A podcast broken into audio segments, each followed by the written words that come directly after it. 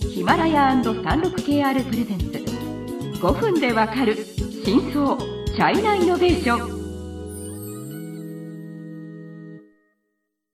皆さんこんにちは。36KR ジャパンの委員です。日本経済新聞の山田です。はい今週5回にわたってシャオミの話をえっ、としました。最終回ね、あ今日は最終回ですね。はい、えっ、と前回は、うん。まあ、シャオミの今中国国内の市場の話をして、そうですね。まあ、ななかなかなか苦戦してるっていう話はしましたね。はいはい。はい。はいまあ、その理由はもちろんもともと人口ボーナスが今頭打ちになって、うん。あの携帯のそういう市場が飽和してて、うん。でもう一つ大きな要因としてはやっぱりファーウェイうん。あの米中戦争でやっぱり海外市場でちょっと失速になったので、えー、と国内市場中国国内市場に重点をちょっとこううん方向を変えたっていはいうところがあったんですね。はいはいはい。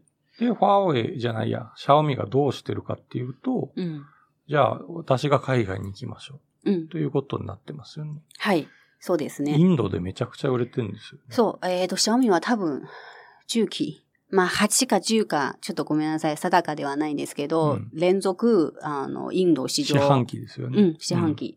えっ、と、1位、ずっとキープ1位シェアうん。です。10 20%ぐらいある20か超えましたね。三はまあ、多分30%な近い、うん、うん28、29ぐらいやっぱりこう、リードしてて。多分、多分じゃなくて間違いなく中国での出荷よりインドの方が多いですよね。あ、そうですね。あの、うん決算書を見た、あの、ですけど、そうですよ。スマホの利益の半分以上は海外市場なんですよ。うんじゃあもうそれはほとんどインドじゃないかと思うんですけど、うんすごいよね。はいそれはねまあ、インドもそう、インドもそうですし、ううんん、インドネシアとか、まあ、東南アジアは多分、あの、そこそこ行ってますね。ああとは、今、逆に、逆に、ファーウェイは今、あの、ヨーロッパとか Google サービス使えないので、ううんヨーロッパとかでこう、売れなくなったんじゃないですが、でもそこでシャオミが台頭、台頭しました。うんうん、シャオミの今、あの、ヨーロッパでも結構成績がいいんですよね。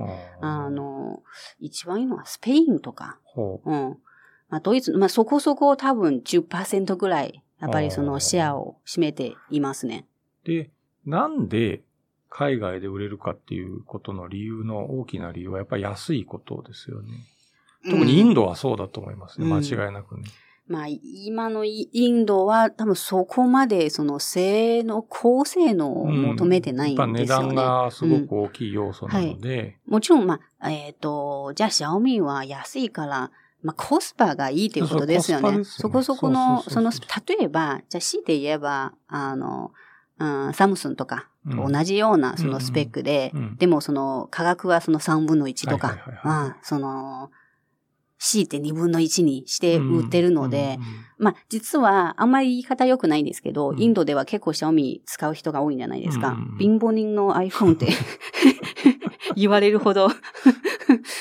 ですので、うんはい。うん、そういうイメージはやっぱりありますね。うん、で、良くも悪くも、あの、シャオミは、うん、まあスマホの、つまりメーカーじゃないんですね。ん自分で作ってなくて、うん、これは生産はもうはっきり言えば台湾の本杯とかがやってるわけで、うん、で、シャオミのその組み立ても本杯やってるし、うん、中のその部品を見ると、ほとんどクアルコムとかのアメリカ製の部品を使ってるわけですよ。はいだから、はっきり言えば、メーカーとしての能力はもう、ファーウェイと全く比較にならないぐらい下です。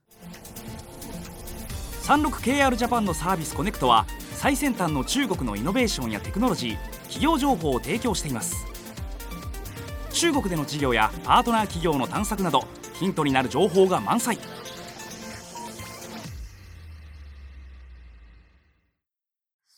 メーカーとして見ればね。うん。ただし、ビジネスモデルが全く違うので、うんこれはなかなかどっちがいいとか悪いとかっていうのは評価しにくいですですね。ね。はい。あの、まあ、実力の差も、まあ、一番わかりやすいのははい、数字で言いますと、うんうんうん例えば今、ファーウェイは、その研究開発にはいはいはい投げるはいはいお金、投資、はい。あとそのエンジニアの数とか。と、シャオミは全然やっぱり桁が違うので、うん、そこはやっぱり、まあ、認めなければならないですね。シャオミもね、うんもちろんその、私、北京にいるとき何度もそのレイジンさんの、説明会に行って、シャオミは技術頑張りますっていう方に言ってましたけど、うん。例えばね、ある時期に、その、自分で半導体を開発したいっつって、頑張りますっていうふうに言ったんですけど、結局、そんなに簡単に頑張れるものですよね。うんけ結局 5G の時期になって、はい。あの 5G のスマホをインドとかでも売り出してるんですけど、うんまあ、その、分解して、えー分析するような業者さんに取材に行って、中身を見ると、逆にアメリカのコアルコムの 5G の、まあ、半導体チップの搭載の量が増えてんじゃん、ことになっていてですね。そんな簡単ではないんですね。だからそこも、シャオミ、シャオミのこの微妙なところですよね。そのいや、どこを正直目指してるのか、そう、だか時々わら、からない、あ曖昧なんですよ。あの、うんうんうん日本、去年12月はいはい9日かな、日本に来て説明会、発表会、山田さんも、私も行ったんですけど、だってそこでのその紹介のそういう感じですと、別にその技術力をアピールするっていうよりは、うちは安いよっていうようなアピールですよね。まあ安いっていうかか、安いけどかっこいいよみたいな。ね。あうん。あの時は確かカメラはたくさん性能いいの載ってますよっていうのうん。載ってましたけどね。中国経済のさまざまな業界や企業紹介最新のイノベーションやテクノロジーを徹底解説。5分でわかる真相チャイナイノベーション。この番組の最新のエピソードはヒマラヤで配信中。今すぐヒマラヤのアプリをダウンロードして要チェック。そこもまたちょっと中国らしい、今スマホの、あ、いや、私から見れば、はいちょっと別にずれてる方向で頑張ってるというか、え1億画像のそのカメラって、うん別にそのハードウェアがそこまでついていかないと、1億って言っても何の意味ないんですよ。でもなんかみんなは今、こう、まあまあそ。そこで勝負してるっていうのもちょっとわからない。まあそのあの、ああの、カメラ、そカメラの半導体センサーそのものもソニー、ソニーから買ってるわけです。から。はい。だから、うん本来は、もうちょっとこう思い切ってですね、うん。モバイルインターネットの会社だっていうふうにうん。割り切ってやった方がいいんじゃないのかなとも思うんですけど、うん。一方で、その手法は日本ではダメだなとこう思っていて、うんつまり、えっと、このシリーズの2回目かな？でお話ししましたけど、その、SNS のマーケティングで、もう恐るべきスピードでですね、うん。えっと、まあ豚かもしんないけど、台風に乗ったから急に飛んで伸びたっていう会社なんですけど、日本でそれが今同じことができるかっていうと、ちょっとね、19、いや、2013年、14年の中国と、2020年の日本だとですね、SNS の普及の度合いとか、うん。SNS の使う習慣の違いとか、あるいはそもそもその中国と日本だって SNS のサービスそのものが全く違うんで、うん。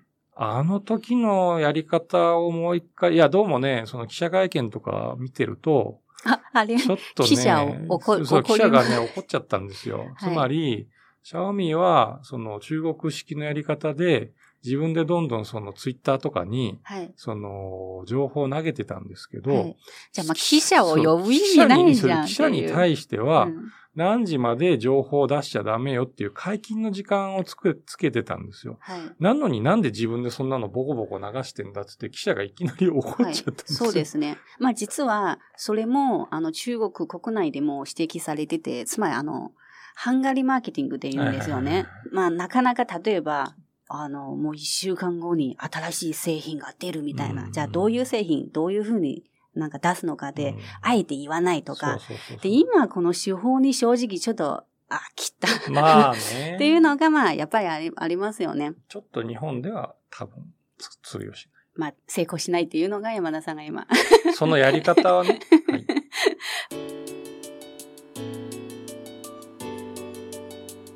はい。えっ、と、まあ、シャオミの話は、とりあえずこれで、あの、終わりにします。また、うん、えっ、と、今後、機会がありましたら、また深い、そういう分析ができたらいいなって思います。はいはい。また次回楽しみにしてください